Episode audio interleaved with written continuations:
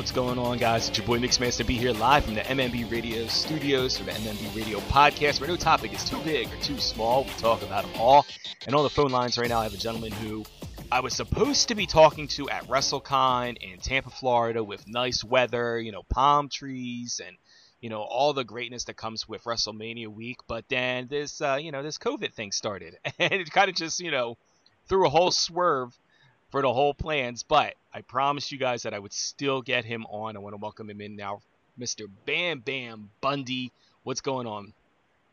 My boy Mixmaster B, what is going on, brother? You tell me, man. I mean, it is craziness. First off, I want to say, you know, thank you for taking the time to uh, call in and talk to us under these circumstances. I know a lot of people, it's a lot of uncertainty, and you know, for anybody that's listening to the podcast, you know, just like everybody's trying to do right now, we're trying to bring some kind of entertainment and some kind of uh, calm to a lot of people's anxieties out there with this coronavirus situation. And, uh, you know, I appreciate you, uh, you know, still being on board with this, even though we're not, you know, sitting poolside somewhere with, you know, palm trees and, you know, margaritas in our hands. Man, I know, and I, that's what I really wanted, man. Uh, Tampa, Florida was a, a huge goal of mine. I was down in Orlando a couple of years ago for WrestleMania. That's where I did my first WrestleCon. And uh, I'm like you, man. I'm disappointed here in uh, Memphis. We call it Dorona, uh, just because it's Doroning everything. Uh, it's it's crazy, man. Uh, it, it, everything from shows have gotten canceled, uh, even live appearances. I mean, I, here in Memphis, we're on lockdown and can't even have, you know, even wedding uh, wedding gatherings of more than ten people. They uh, a buddy of mine uh, had to go to a funeral where they had to watch the funeral from their cars because wow. it's so crazy. That's crazy. Is there's so many stories that you're hearing from different people uh, in regards to what they're doing in their area as opposed to other areas of the country, and it's it's kind of like that that murky kind of like cloudy situation because what you might be experiencing there in Memphis, we're not experiencing here in the Philadelphia area. You know, clearly epicenters like New York City and Chicago and LA are you know dealing with different um, situations, and then you got some parts of the country that are kind of like it's kind of somewhat normal of a day for them. Um, but let me ask you, like, how are you holding up as far as like the, uh, mentally? Because a lot of people out there having they said anxiety and depression and all that stuff. But how are you holding up mentally right now? Well, as far as my mentality, man, it, it's no different than it is from day to day. Uh, and I know that's a, a very great answer to give, but that's that's the honest truth. Um, I, I'm fortunate enough that is my what we call my shoot job. My real job is actually for the Wyndham Hotel Corporations, and besides the actual part of Memphis, everything around these small towns are still up and running like nothing's going on. and uh, it just, uh, it, it, I haven't been homebound yet. Uh, now they're talking about it coming, so it probably could make it a lot worse. The anxiety and the the claustrophobia of just being at home and everything else like that. But as far as right now, I'm fine. I mean, my my day to day normal stuff hasn't changed. And Memphis is such an awesome city. Um, I was just there this past summer. Uh, my father is a huge Elvis fan. We ended up doing the whole Elvis week thing there in Memphis last year. So Memphis is just a, is a very chill city, and um, but not a very big city either. Um, I feel like everything is just kind of you know close knit around there. Um, what is some of the uh, I mean, has uh, attractions and everything there have closed, or is it kind of like ghost townish? Yeah, man, it, it's kind of ghost townish. I mean, Beale Street, which is the most famous for Memphis, you know. Mm-hmm. Um, it's usually blocked off to traffic. You know, it's it's full of people, tens of thousands of people down there every weekend, and people can actually drive through that right now. That's how dead the wow. downtown is. Yeah, because when I was there, um, you couldn't drive. You couldn't. I mean, they have like you said, they have the barricades. You kind of like it's kind of like uh, you know, like Bourbon Street is, I guess, to New Orleans. You know, you, you can only get to a certain point, and then you know you, you can't drive through. So traffic is actually being able to go through there now. Exactly, you know, and I'm very familiar with New, New Orleans as well. My mother actually lives in Gulfport, Mississippi, okay. and I get to I get to go over to New Orleans about an hour and a half from her house every time I'm down there. And I've seen the eerie pictures that people have taken, you know, of, of Canal Street, Bourbon Street, Royal Street, and everything like that. It's just dead. Yeah. You know, places that I couldn't even walk without bumping into somebody's shoulders. You know, you can have the whole street to yourself, like that scene from the Joker movie. Yeah, seriously, you know, you just start seeing the coronavirus, aka Bean, walking around. yeah. Uh, so uh, you said you have a regular shoot job and everything, but uh, how how much do you rely on doing these independent shows and signings? Like, how much of uh, economical uh, oh, it's, hit are it's you half taking my from income. that? That's half the income. It's- Okay. It's half my income. Um, I, don't get me wrong, Wyndham pays me pretty nice, but I make a lot more in wrestling.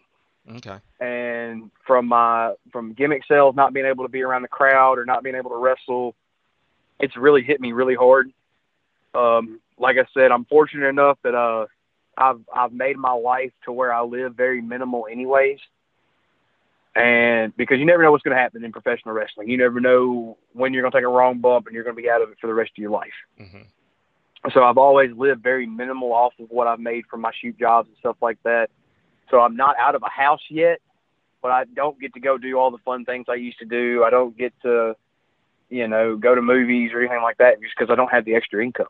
Yeah, and it, and it's it's funny that you say that you make more doing wrestling than you do working at Wyndham because a lot of people are not that fortunate.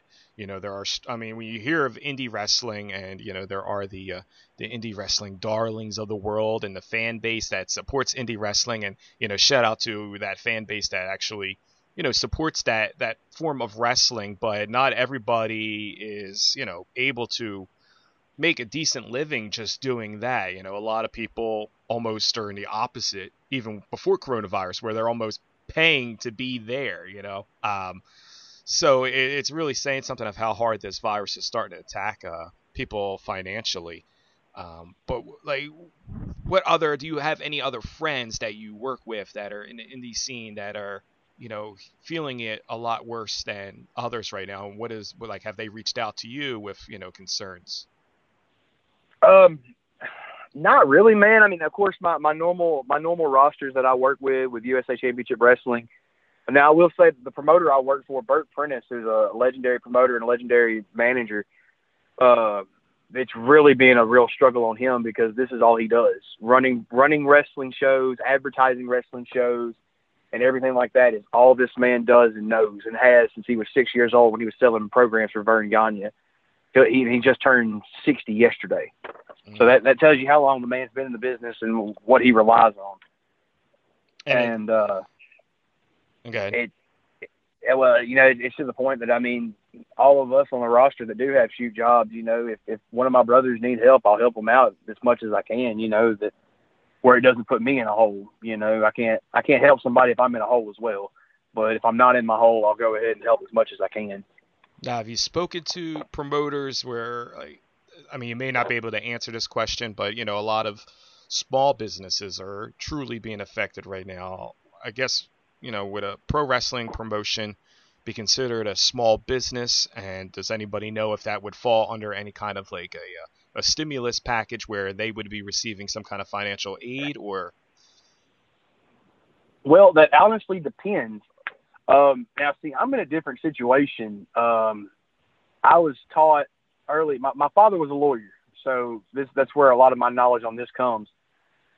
Bam Bam Bundy is not only a person, but it is also a company in itself. Mhm. The the name of the company is Bam Bam Bundy LLC. You know, I went and got everything trademarked, licensed, everything that I need to do to become a business.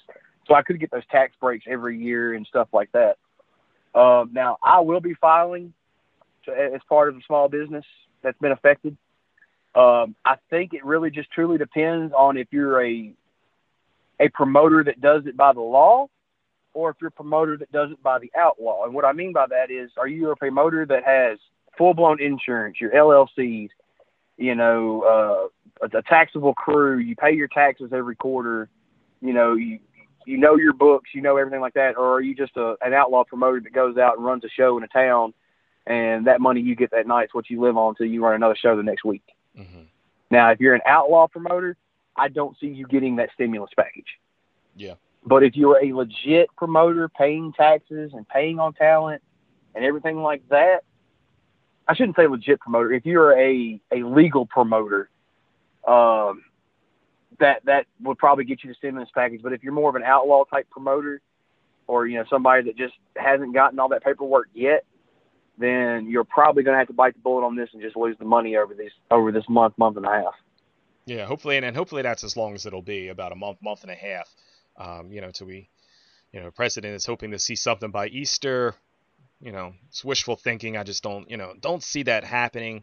Um, I'm, you know, try to be optimistic, but I, I definitely understand what you're saying because being a uh, a DJ, you know, I do the podcasting, and podcasting is uh, it's it's a job slash hobby at this point where you know, but I also do you know DJ work, and uh, I can definitely see you know some people don't have a LLC. I know other DJs that you know in in your sense would be considered an outlaw DJ where you know they don't have insurance, they don't have a LLC, they just DJ a party or whatever, and you know they get a check and they never you know they never claim it on taxes or never you know.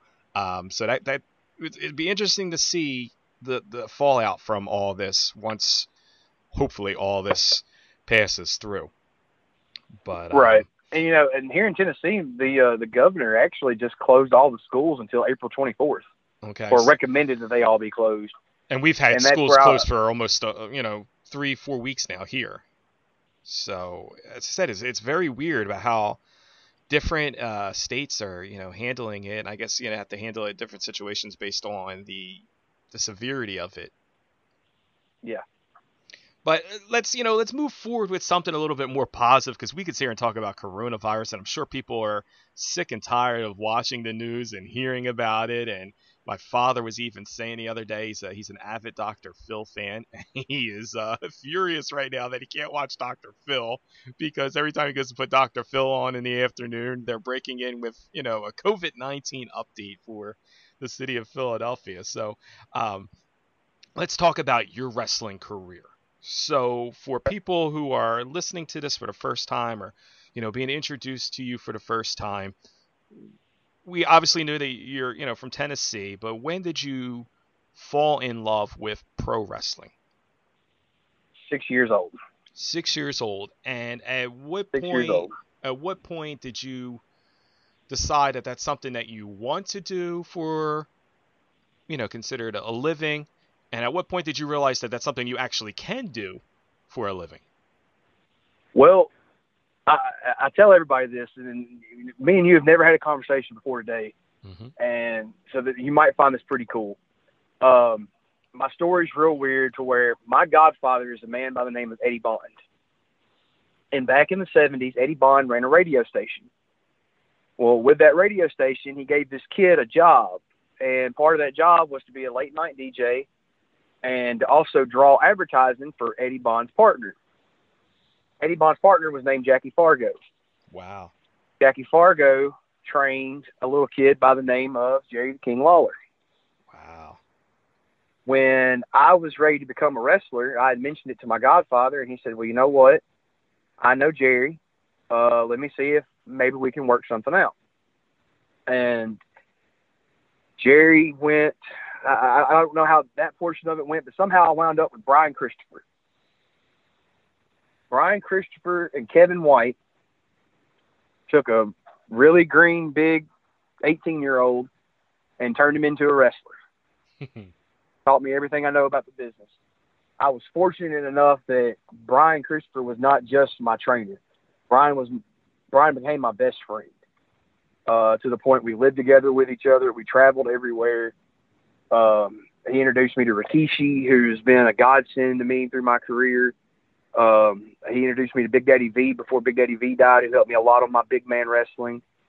Uh, of course, the Lawlers, uh, his brother Kevin, uh, Dangerous Doug Gilbert, Jimmy Valiant. I, I was real fortunate enough to have all these guys. Bill Dundee, which is a guy that a lot of people don't give credit to. Um, I, I've been real fortunate enough to grow up through the Memphis guys, the people that I watched on TV every Saturday morning, and then to be able to step into the ring and wrestle those guys 20 years later.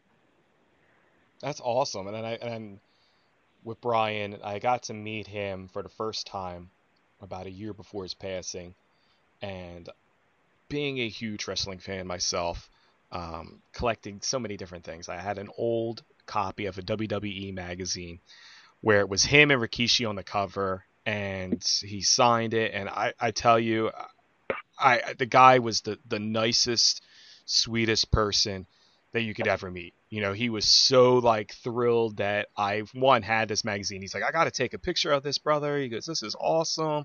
You know, the fact that I held on to something that had his, you know, too cool likeness on it, and uh, it, it's very, very sad and tragic of his passing because I think a lot of people, and you can correct me if I'm wrong on this. I think a lot of people didn't really know who he was truly as a person. I think people read reports, heard stories, you know, about other, you know, demons for lack of better wording that he may have had, um, and just thought that you know the guy was just this reckless guy that just did not care. Um, but I had nothing but you know amazing things to say about the one and only time that I got to meet him, and uh, it's just it's very it's a very unfortunate that he had to uh, pass at such a young age. But fortunately for you, that you got to know him, you know, live with him, almost be family to him and uh, the Memphis territories. Um, but let me ask too, growing up in Memphis, like six years old, falling in love in wrestling. When you fell in love with wrestling, what what brand of wrestling were you falling in love with? Because Memphis is a hotbed for you know like the the Memphis wrestling scene were you watching a lot of that stuff or were you watching like the WCW and the WWF and E stuff that everybody else comes to know? I was watching I was watching Memphis, man. Uh, Randy Hales, who was the owner of Power Pro Wrestling, put on a fantastic product. Um, you know, I woke up every morning with Dave Brown and or every Saturday morning with Dave Brown and Corey Maclin. And uh, it was the, the characters that really got me in Memphis that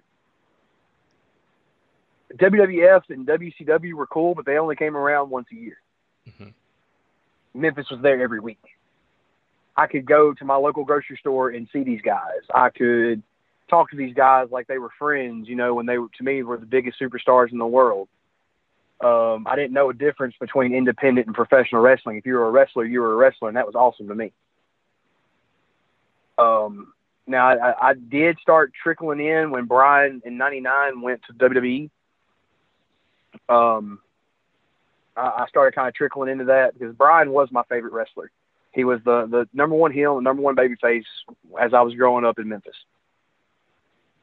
Um, it wasn't until kind of like the the end of the Attitude Era, kind of that I missed out. My parents weren't going to let me watch all that blood, guts, gore, and sex at six years old. so uh, I got I, I transitioned more over to the WCW stylings. Um, and then I, I really got hooked into it when you know we hit the ruthless aggression era, you know, with Cena and Angle and Brock and stuff like that.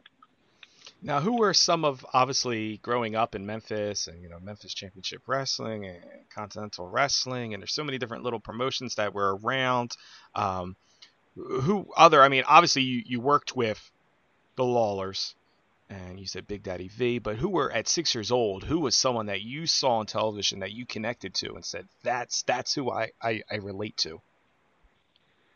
Some of your people may know this guy, but this guy by the name of Derek King, he was Mr. Personality, uh, and, and I'm good friends with Derek now. But he really caught me. The man would just go over the moon with everything he would do. Um, he was our our black Shawn Michaels. And I know somebody's going to say that was racist the way I said it, but it was. If you've ever met Derek, you'll you'll know exactly what I mean when I say that. um, that was the the character that got me. I, I wanted to be like him because everybody's eyes went to him. It didn't matter what he was doing, heel or babyface. All eyes were on him at the time.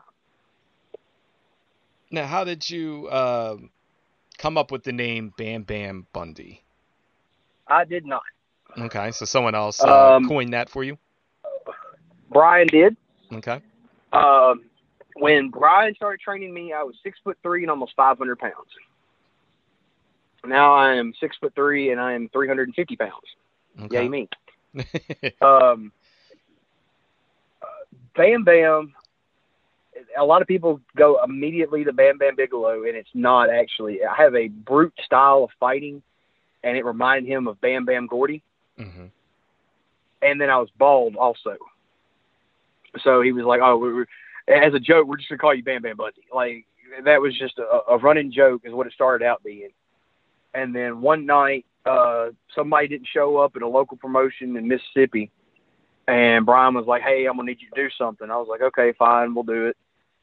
And they stuck a microphone in my mouth for the first time ever, and they're like, well, "What's your name, kid?" Uh, uh, Bam Bam Bundy, and it stuck. now, how? I mean, so from going to be having that situation was just thrown at you, and you know, handing you a mic and saying, "Go out there and, and shoot a promo." had you had prior experience training? Like a lot of people here at a performance center in WWE and they train every aspect of it from mic skills to in-ring skills to being able to know where cameras are. How much of that training do you get when you're in Memphis or you know in the territories? Man, here a lot. Uh, I've been very fortunate. Like I said, I, I, get to work for Bert Prentice, who has a weekly television show out of uh, Jackson, Tennessee, and I get my my TV training through that. Um, with Brian, I trained for a year and a half before I was able to do anything. That was learning the bumps, learning how to cut a promo, why I don't say certain things in a promo, um, body language, ring awareness, all of that nature. So for a guy like me that stays regularly booked for these high profile promotions, it's easier for me. Um, if you're what Cornette calls an outlaw talent, which I just love his definition of that. Uh, you don't get a lot of it though. Um, there's only so many slots on any roster, obviously, and with USA, we're we're filled to the gill. We are the best, the absolute best in the area. With TV, with talent, with people that come in. I mean, WWE helps us through Lawler. We got it all right there. Bert Prentice runs his own version of a of a performance center type uh, training facility just doing this with these guys. And we have, even to now, we have a uh, partnership type deal with Jacobs Pritchard's Academy out of Knoxville.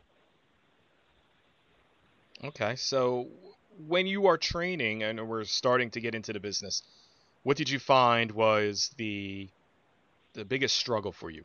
Clearly, you have a lot of the backing from other um, promotions, and you have a lot of the um, equipment and uh, experience there to learn from that not everybody has the luxury of having. But what was something that you felt you struggled with at first? Um, my ego. Okay. Um, I came from an MMA background, and I had already heard the the smart mark remarks about wrestling, and I felt that even though I'm coming in fresh off the block. Nobody can legitimately whip my ass. And I took that ego with me when I started wrestling. And if I could do go back and do anything, that would be the one thing I would change. I would humble myself very, very much so to where it doesn't cost me bookings in the in the first part of my career. Mm-hmm. I was a very very difficult person to deal with because if it sounded stupid and didn't sound believable to me, I would not do it. Okay. And it's funny you say that because the just, first thing it, it, it, triggered my mind and memory of is hearing uh, someone along the likes of Mark Henry, who was you know world's strongest man, Olympics, and all that stuff, and uh, coming into WWE, and he would say he, he references it still to this day in different episodes of podcasts and interviews about how he came in and for him it was almost like a shoot you know he had someone that you know felt like they could you know push him around and he's going the hell with this. You know what I mean? Like I'm, you know, this amount of weight, I'm this size. You know, you're not going to push me around. Um, so like, at what point did that trigger that? You know, I have to really like humble myself. Um, like was it an incident or something that happened that just kind of just like shook you to your core?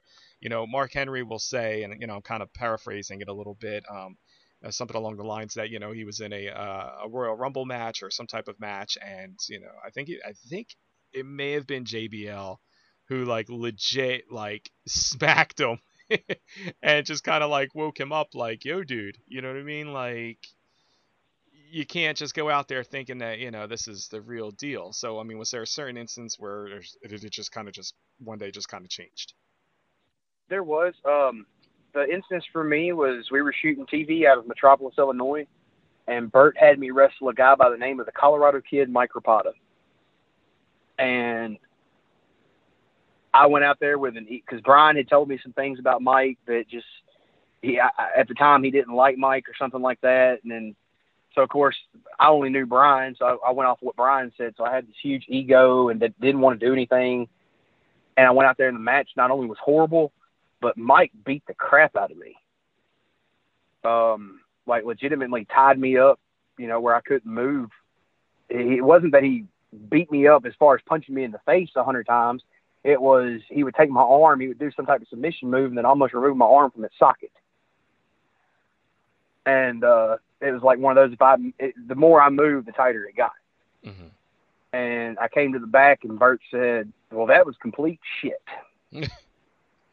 now, do you want to go out there and actually listen to Mike this time and redo that, or do you just want to pack your gear up and get the hell out of the business now? And I went back out there and redid it with no ego, and Bert said it was probably the best match of the tapings at that time. So you were, um, so you were given an that, ultimatum early. Yeah. uh, man, Bert Prentice gives me more ultimatums than anybody. but that's because I, that, that's because a guy like Bert really cares about his talent, though. He knows what it's going to take to get you over, and with us only being in the business, like for myself, it's been ten years. There's nothing I can say in my ten year business that's going to compete with what he's done in 54 years. Mm-hmm. Or the same thing with a guy like Lawler, who's made millions and millions and millions of dollars at this. You know, I just need to shut the hell up and listen. And that's what the problem with a lot of these guys is they think that when a a vet of these calibers is being mean that they're being mean out of spite. They're not. They're being mean because you're doing stupid stuff and you're just not wanting to listen. They try to be nice about it when they tell you the first time, and then you just kind of brush them off like they're old school and they you know, they don't know how to get over. Well, the problem is they're still making more money than any of us. I don't care if you're Joey Ryan. I don't care if you're Joey Janela, if you're anybody like that guys like Lawler and them still get to wrestle every week and make more money than us because they still know how to work, they still know how to draw, and they still know how to get us over. So, what advice would you give somebody other than being humble for somebody that's trying to crack into the business, trying to make a name for themselves on the indie scene? What's the first thing that they really need to know before getting into those ropes? Believe none of what you hear and only a tenth of what you see. Okay. This whole business is a work.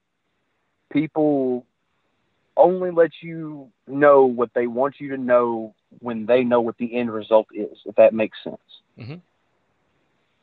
Um, so with that, believe nothing you hear of somebody saying, "Oh, so and so talked about you," or "So and so said this online," or whatever, or even if you see so and so do it, so and so probably was in with it with another so and so, and they knew what was going on and they want you to believe something else.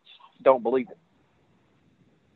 Now, what I mean, obviously, you've had a 10 year career, you've had success, held championships. At, at what point do you st- take a step back and say, you know, I want to be more? Or are you content with where you're at right now? Not saying that, you know, being content is, you know, a bad thing or anything. Um, but do you want to do you want to do more? do you have other goals and aspirations obviously. I mean, uh, like like any professional wrestler, I do have goals and aspirations. I do want to be signed one day, but I've also I'm, I'm very realistic when it comes to my career. Um, my job right now is to get guys over. Um, I'm very versatile in the companies I work with, to where I, I can run the back, I can wrestle, I can do production, I can do commentary, I can do whatever it takes to make the show go and make the company run. And my job right now, as established as I am in the area, is to make new stars. Um, there's a guy, and he'll probably text me and be all mad because I said it, but um, I'm sure you've heard the indie darling Blake Christian. Mm-hmm. All right, Blake Christian is from 10 minutes away from my house. Um, Blake was working some small shows around uh, Tennessee. I had the chance to book a show in Savannah with the, the Memphis wrestling guys, and I got the opportunity to book them. Um, Blake was with USA for a while until GCW picked him up, you know. Um, but giving guys a platform like that, or there's a guy that I'm wrestling now by the name of Kid Wrestling that everybody just kind of gave up all doubt on. You know, like this kid's not going to get over. He's not going to be anything, and now he's one of the hottest stars we've got. You know, so I'm okay with my role of where I'm at in the business right now. I'm helping the business grow, and that's what it takes for guys like me. You know, um, there's always been those those jobbers or those those training types. Danny Cage. A lot of people don't know him as a wrestler, but they know him as a famous trainer and a guy that helps get people over. Yep. Monster uh, Factory is is right around the corner from us here. Right. Uh, Motley Cruz is a guy from down here. Motley Cruz trained Marko Stunt. Mm-hmm. Marko Stunt is one of my. I love me some Marko. I mean, Marko's my boy. Uh, he's another one of those indie darlings that you know got to go on a road trip with us when he was first breaking in his career, and we got to help teach him the ropes a little bit as far as once he got a little seasoned. Um, I'm perfectly happy with that portion of my job because I know that I'm making more smiles on people's faces through fandom, through the business, through just the guys in the locker room. You know, I'm not difficult. I try not to be difficult to work with. I'm not going to say I'm not because there are some things, again, if it sounds really stupid, I'm not going to do it. You know, um, I'm, I'm cool with like the full entertainment aspects of Invisible Man versus Invisible Stan, but the social distancing match that just went on like that, I'm not going to do anything like that. But I will. I mean, I'll let you know as an intermission thing. I'll sit there and put on a referee shirt and act like two guys are wrestling. You know, during intermission, not taking up majority of my show in real time from other wrestlers. Yeah, and taking fans' money to do something that's not really even happening. Right. Like my question is, so when you do that, who gets the envelopes? Yeah. I mean, do they just do they just float in the air, or do they just sit at the building the whole time? I mean, the guy's got to get a payoff. They're out there bumping like crazy from the way the ref acts. Yeah. You know. Totally, totally agree with that. Yeah. now, I mean, do you outside of what you do for yourself and the talent that you're you're mentoring and whatnot? what do you currently watch? Do you currently watch any of the other products? And how often do you watch any of that stuff? Um, I'm a big fan of AEW right now, uh, mainly because of Marko. Uh, that's 90% of the reason I watch. I like supporting my brothers. Um, I do think the the writing they've had is awesome lately as far as building up stories. The Hangman, the drunken Hangman thing is just funny as hell to me. Um, I do watch NXT, uh, even though I can't keep up the speed with those guys because I again I like psychology and methodically working and stuff like that. But um, that, that's normally what I watch. Now I watch a lot of independent stuff. Um, I like to watch GCW, of course, our USA Championship Wrestling, uh, CWA Wrestling out of Arkansas, Matt Riviera's group. Um, anything with my manager Lucky P, who w- seems to wind up on more TV shows than me. Um, May have to ask him about uh, that. man, I, I, tell you, Lucky, Lucky is one of my best friends. He's a fantastic manager. Uh, there's a whole two-hour thing I could go in on Lucky, but man, he really does. The man gets booked more than me, and I'm like, hey man, take your client with you or something. You know, we can work out a deal. hey, everybody needs protection, you know, so. Right. like I protect you and make money, and you just get me booked. Yeah. Now, is there anything that you watch currently on the current products, whether it be AEW, NXT, WWE, or any of the indie stuff, that um, you would like to see changed or altered? Like, what is something that is bothering you? Not so much bother where you, you can't sleep, but what's something that you see that you would like to see changed? Um, on WWE, man, what I would really like to see is the promos. I, I don't need a 15 minute segment of promos. Mm-hmm. Go out there, give me three minutes of what you got to do, get your point over, get the get the segment over, build the match, get out of the ring. That's another 12 minutes you can use for other talent in the back that are sitting there doing absolutely nothing. Yeah, enjoy enjoying wanna, catering. right, you know, and and I've been I've been back there in catering. I know how I, I know what goes on back there, but the guys don't want to be back there in catering. They want to be wrestling and I don't blame them. You know, when you're filling up, uh, I think they had uh, Randy Orton and Edge had like a 20 minute segment a couple weeks ago, There's no need for all that. Edge is pissed. Randy Orton's a dick. There you go. And they're two Cut veterans. That promo and get off. Right.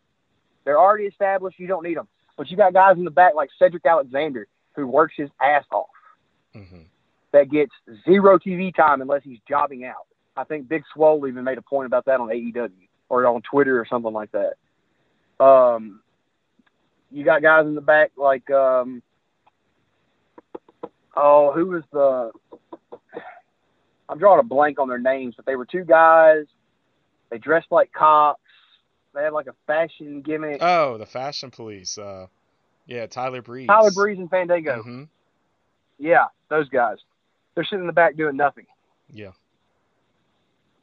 Fandango was top of the world, I think, WrestleMania 29, where he went over on Jericho, and then nothing. Now let me ask you. I mean, because you, you see a lot of the, the the smarks on the internet who claim to know everything, and I guess that's you know just kind of part of the nature of being a wrestling fan. Um, but what, why do you think it is that companies like WWE will have somebody on top of the world, and then for whatever reason, they suddenly kill a push that they have? Politics. That's an easy answer. Okay. Um, and, and what I and I don't mean politics from the company. I mean politics within the company. Uh, and I'm just going to give this as an example. I'm not saying this is what's going on. I don't need anybody to quote me and send it to the dirt sheets and all this other stuff. But you have a guy like Fandango that was getting over, and he was getting more of a pop than say Brock. You know, Brock Lesnar. I mean, I know Brock's a heel, but still hmm or Seth Rollins. We'll say Seth Rollins when he was a babyface.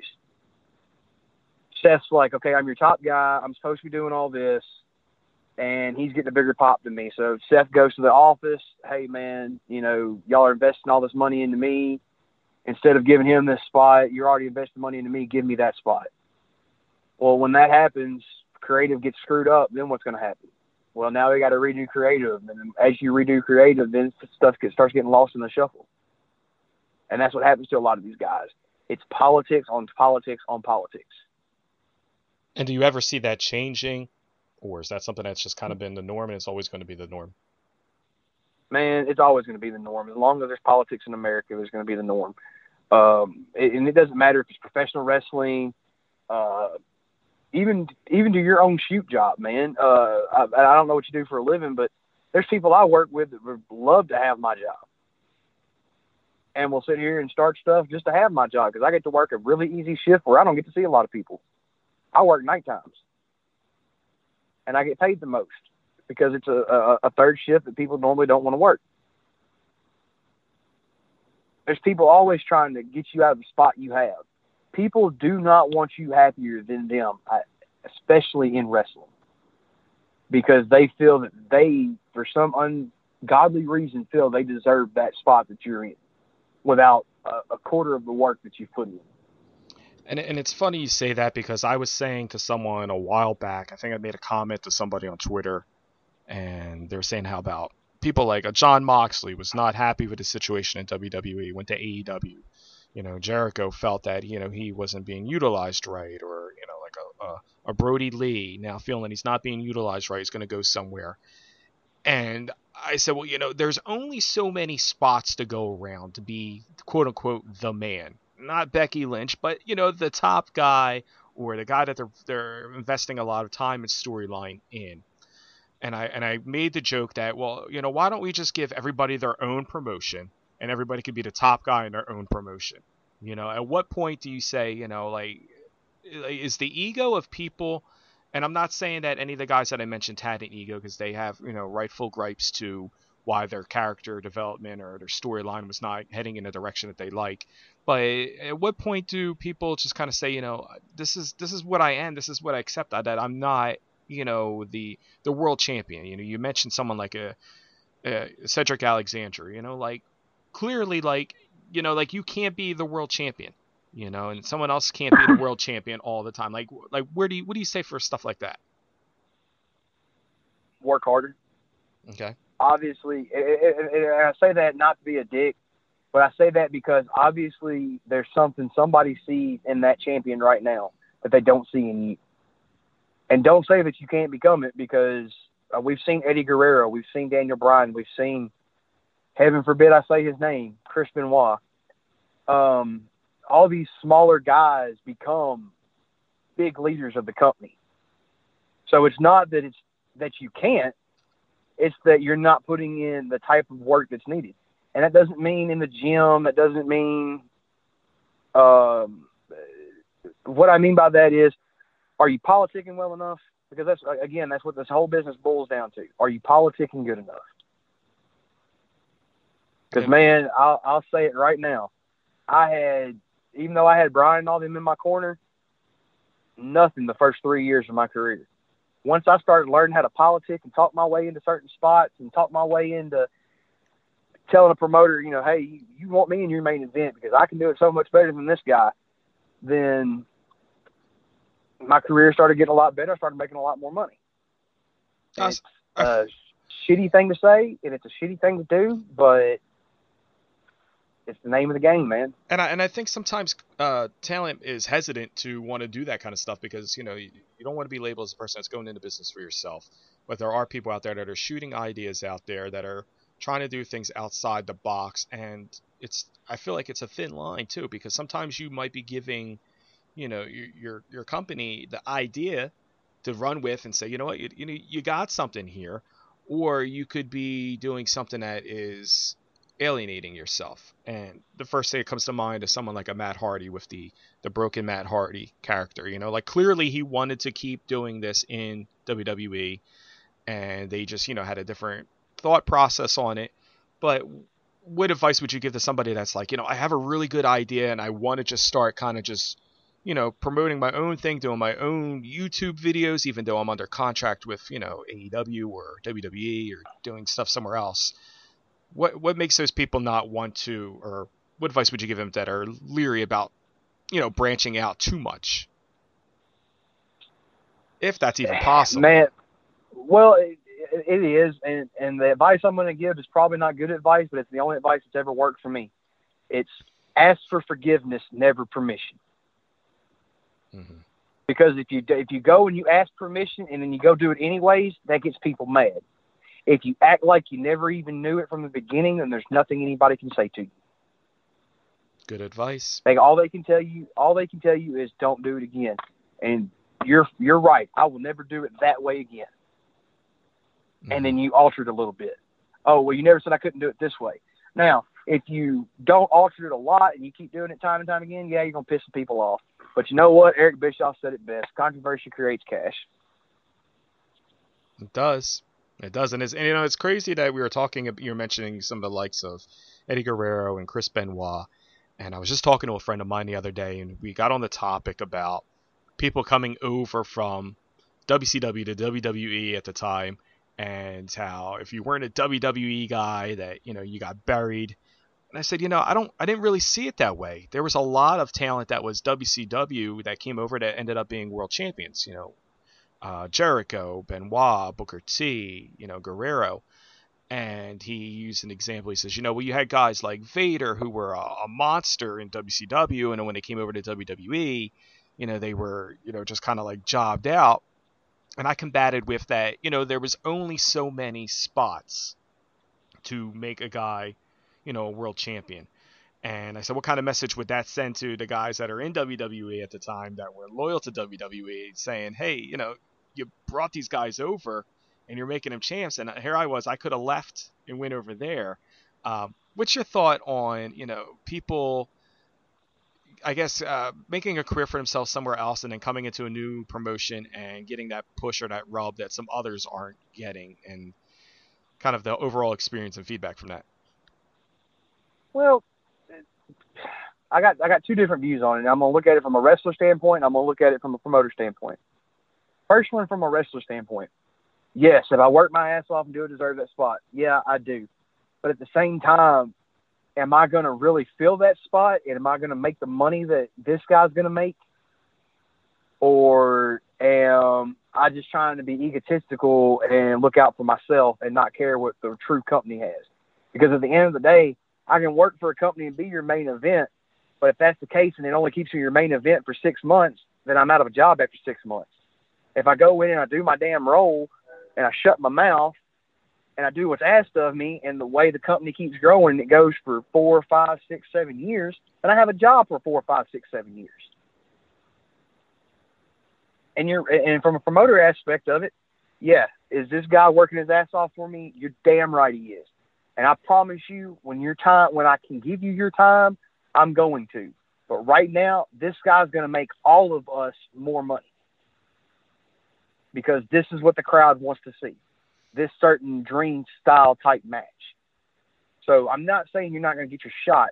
Give me some time. Mm-hmm. And that was the whole thing with WCW and WWE. It's not that they weren't going to give him a shot, but why would you start putting over the people that you just beat?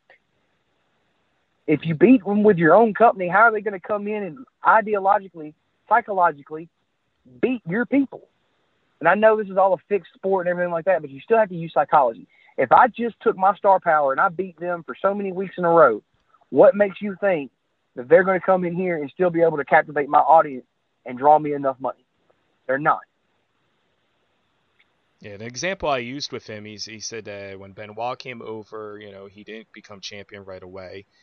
And I said, well, you have to remember is that unlike you or myself, who's just absorbed in wrestling and we watch all forms of it, there was a line in the sand there where there were people that were WCW guys and there were people that were WWE guys. And I said, you got to remember is that people are WWE guys. They may have heard of the name Chris Benoit. They may have heard of the name Eddie Guerrero, but if they weren't invested in that promotion or that product, they may not know much about that guy. So for that guy to come in and within two months wins the world championship, what does it do for the, the, the story building of that character? I said I felt like Benoit. You know, you had to have people invest in that journey and watch him grow. You know, you couldn't for him to come right in from WCW or Guerrero to come in right from WCW and win a championship. To me, that's you're building off their journey that they did in WCW. So he says, well, what about Vader? Vader, you know, got squashed. I said, well, Vader was in the main event picture, from my understanding, for most of the time that he was in WWE. He's like, yeah, well, he didn't win it, and I'm like, yeah, but he was, he he played a crucial role. So, um, just what's your your feedback on something like that?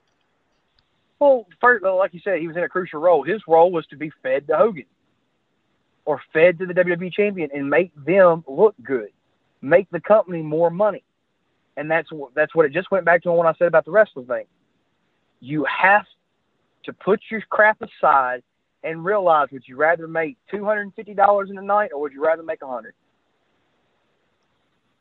mm-hmm. I know what I'd rather have. That's an exactly how I answered it.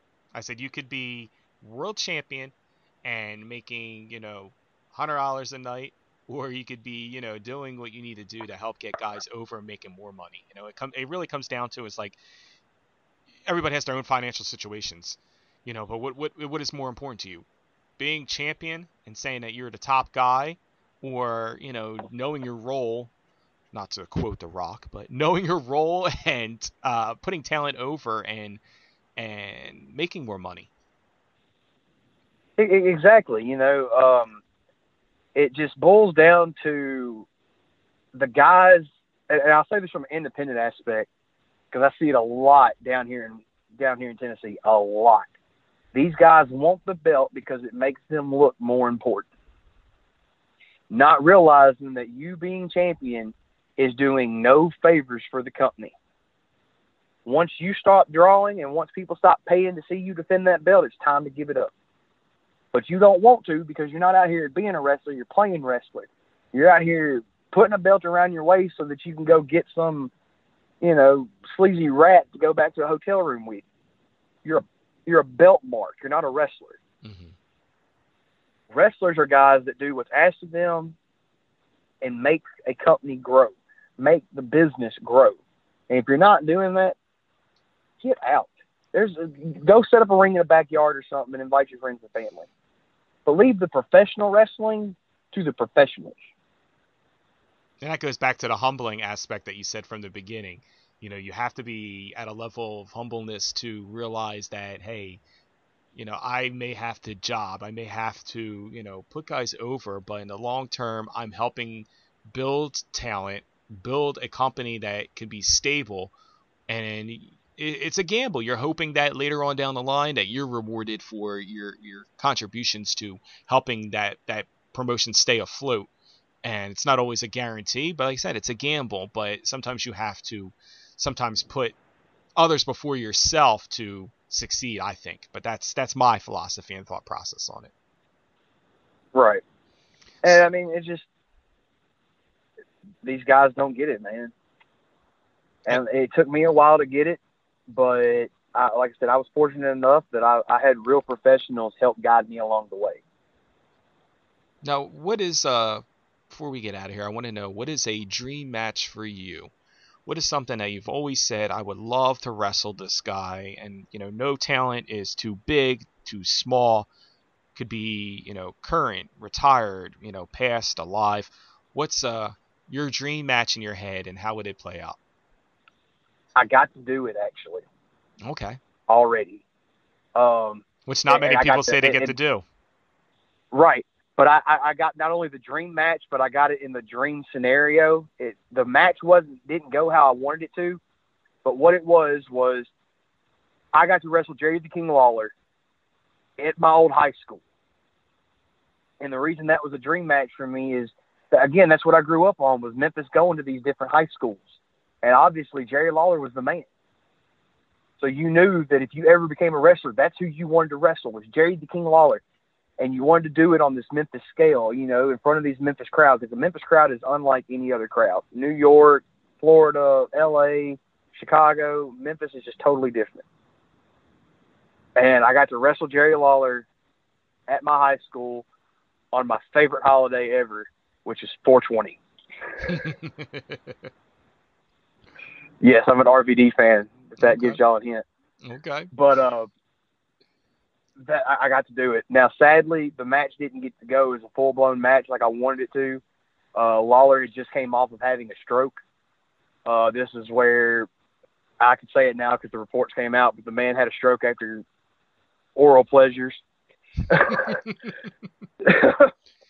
he'll kill me if he hears that, but it made the headlines, Dag of it. it Just Jerry, make sure he said it, not me, you know yeah, it made the headlines. It was the commercial appeal. Lawler, uh, somebody put it on Twitter, I think. I did but it was uh, Lawler suffers Lawler suffers stroke after sex, and then somebody put a thing. It was like, if yours is this fire, DM me. And I was like, yeah, definitely. I'm gonna make that joke till the end of time. But uh, that that's what I got to do. Uh, I've also my second dream match of that would have been to wrestle Lawler at the Oman Arena, which I got to do that as well. Uh, I tagged with Christian James and our manager Lucky P Larson, Esquire, before he chews me out on that one. Uh, against Jerry Lawler, the Boogeyman, and their manager for the night was the Mouth of the South, Jimmy Hart. Nice. That's so, a, that's that's some that, talent to be around too. But I, would say if, uh, for a match that hasn't happened, um, my dream match is the Big Show. Um, he has a, a, different style of working as a big man, unlike any other. Uh, he's very versatile. He's very quick. He's light on his feet. That would be my dream match. Now, of course, I'd want that from like 16 years ago when he was in his prime. You know, now I think mm-hmm. all he does is punch and chop, and my chest can't take that too much. well, it's that 420 holiday that you celebrate too. That could, you know, play a factor in that. hey, there you go. But um, yeah, man, that, that, that would probably be my dream opponent. Awesome. Now, where, if anybody who is listening to this and is like, you know, I'm really digging this guy, where can people find you at online? How can they continue to support you, especially during a time like this where, you know, a lot of indie talent is looking for exposure and looking for support from fans? Let everybody know where your online presence is the most awesome part about being Bam Bam Bundy is I am literally the only Bam Bam Bundy in the entire world. So if you put those three letters in your Google machine, you'll find me. That's on Facebook, Twitter, Snapchat, Instagram. Um, I have my own pro wrestling tee store, prowrestlingtees.com backslash Bam Bam Bundy. Um, I, when we started this whole thing, actually, I was going and delivering my t-shirts now. Um, uh, I'll meet you somewhere if you're close to where I live in West Tennessee with T-shirts, buy merch, whatever. I got like I sell everything off my Facebook pages. Um, that's it, man. That's pretty much all I do, all the social media. So as long as you type in Bam Bam Bundy, you'll find me. Well, we appreciate you taking some time to talk to us today. I understand, you know, the circumstances. A lot of people are in a lockdown, so a lot of people have a lot of free time, but you know, not everybody wants to talk right now. A lot of people, like I said in the beginning of the show, is that there's a lot of anxiety and uncertainty. And we wish you all the best and success and the, the stories that you told us, and continue to go out and support him. Again, as he says, put it right there in the Google machine, Bam Bam Bundy and uh, support him. Buy his t-shirts, and hopefully, once all this stuff dies down, we can see you at shows again in the greater Memphis area and abroad. And uh, let's shoot a goal right now for LA next year for WrestleCon oh, I'm already booked. Week. I'm already booked. Okay. Uh, that that was the cool thing. I don't know if WrestleCon's put this out yet, but um, so the guy that booked me for it or whatever had the table, and if you didn't get a refund from WrestleCon, they just went ahead and bumped you over to next year. So nice. I'm already booked for WrestleCon next year. I'm already looking forward to it. I'll see all the great fans out there. I'll have T-shirts, pictures, and you never know, man. I might have to be able to catch up with you and get you a drink, man. Definitely, and like I said, continue to be safe out there. Wash your hands and do all the other precautionary measures that they're uh, the five things they're telling us to make sure that we do. And uh, yeah, adults do the things that you should have already been doing. Okay. Yeah, exactly. Stuff you learned as a child, you know, and save some of that. Save some of that toilet paper at the window for the next guy. Man, I tell you, I I had to literally fight somebody the other day. I told them, I said, if you don't let go of this toilet paper, I'm going to Bundy drive you. and you won't like that. And I don't think they were a wrestling fan because they gave me a really weird look. But when I'm mad and big, you're just going to give it to me. and that's and I think that's the best way to end the show. If you try to take the toilet paper, you will get a Bundy dropped, and you don't want that. You know. Yep. Well, we appreciate again, appreciate it again, man. And uh, like I said, stay safe out there and uh, continue to keep us updated on events and things that are going on. And anytime you want to promote anything, anything that you want to let us know, you let us know here at MMB Radio, and we'll definitely bring you back on. Hey, can I give you a sneak peek real quick? Sure. I get I give you one exclusive, and nobody else knows this yet because we weren't able to get it out on the TV show. Jerry the King Lawler is coming up on his 50th anniversary and USA Championship Wrestling in Jackson, Tennessee gets that one show, that one memorial show.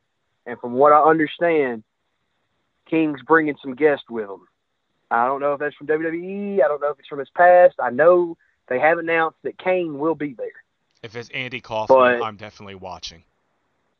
Well, Andy Kaufman's dead, I think. no, he is. I'm being sarcastic. but but Jim Carrey is not out of the question, oh. actually. Oh. Um, that I, will leave that with that. Jim Carrey is not out of the question, so Man on the Moon, Andy Kaufman could be possible. But Lawler's 50th anniversary show will be exclusive at USA Championship Wrestling June 6th, 2020 in Jackson, Tennessee. And man, if you can get down here from New Jersey, I'll hook you up with the tickets. I'll get you a place to stay, and we'll we'll have a blast on that weekend. Sounds like a plan. Hopefully everything is cleared over by then, and uh, we look forward to uh, hanging out, man definitely look forward to it. Most definitely. Most right, definitely. Brother. Well, Mixmaster B, I appreciate you letting me be on here on MMB Radio. Hey, brother, you have a great day. You too, man. Be safe. All right. Ladies and gentlemen, this is the Mid South Prodigy Bam Bam Bundy, and you are listening to MMB Radio with my boy Mixmaster B.